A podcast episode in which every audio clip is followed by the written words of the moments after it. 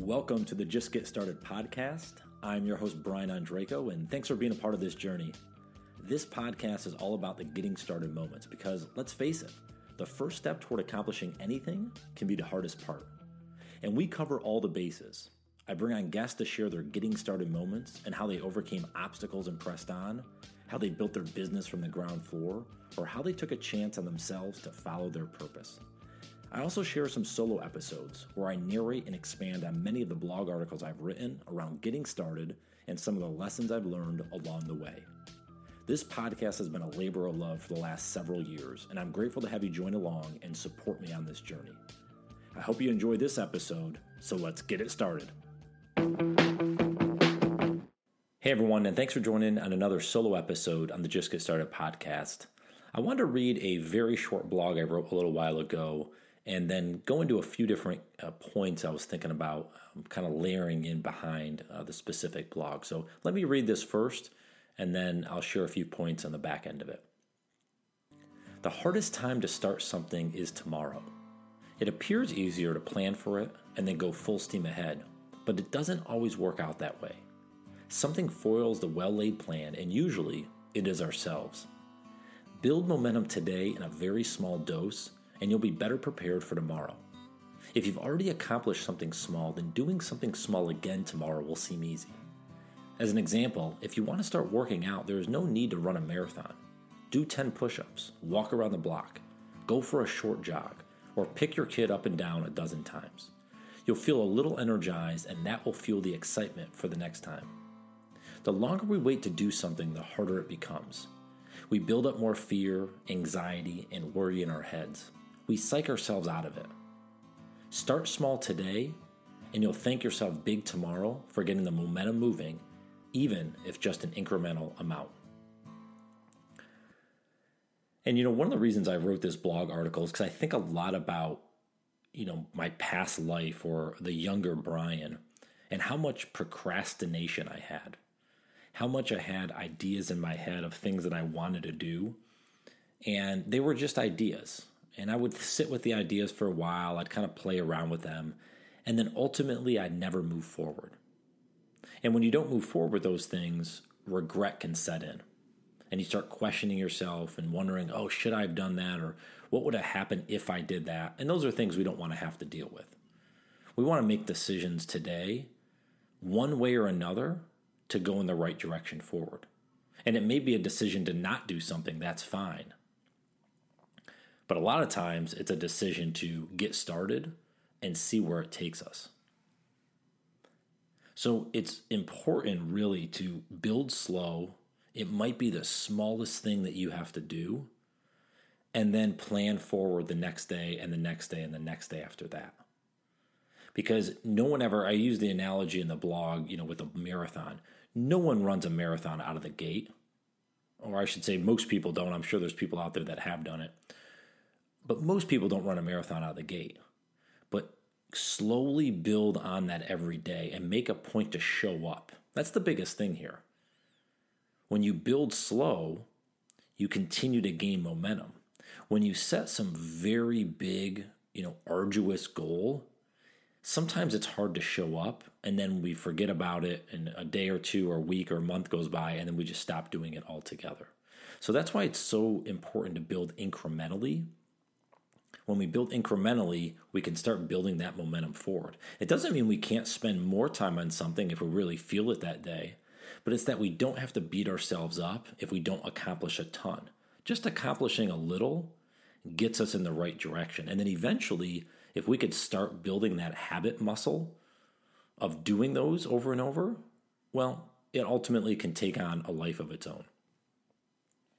Because the reality is, we don't know where it leads if we trust that, you know, this is what I want to do, if it's like, you know, beating out of your heart that I got to do this, if you're having restless nights, if you're not feeling that you're giving it your all and there's something more in there, well, that should be every inclination that you should move forward and try it. And if we give ourselves that opportunity to move forward, even at a slow pace, we start believing in ourselves and gaining confidence over and over again that, wait a minute, if we can accomplish this, What else can we accomplish?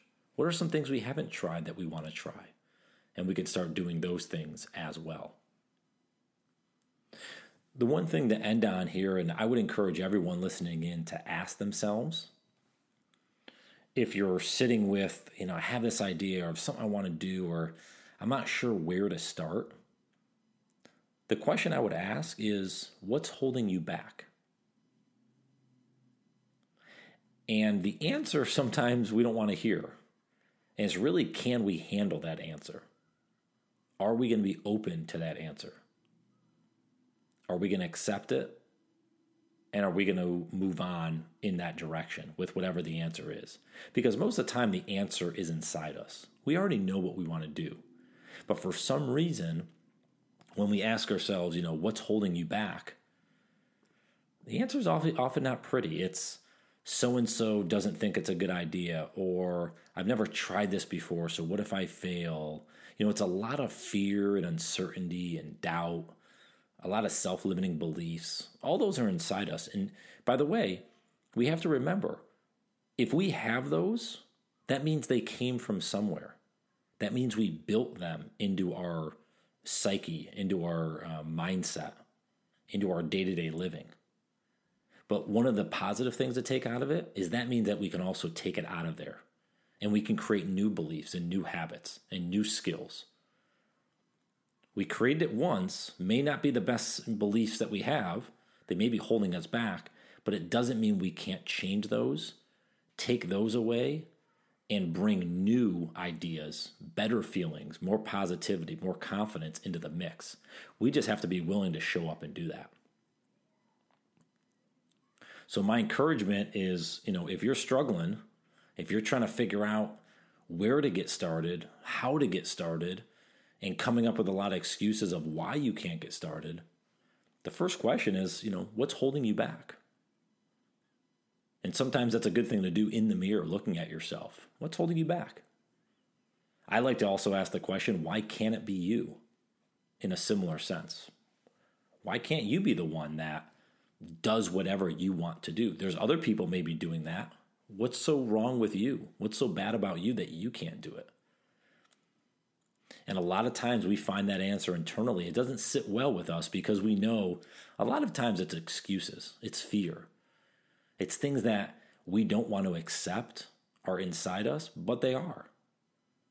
So that first step might be figuring out how to explore those feelings and how to get rid of them. It doesn't happen overnight, it takes time.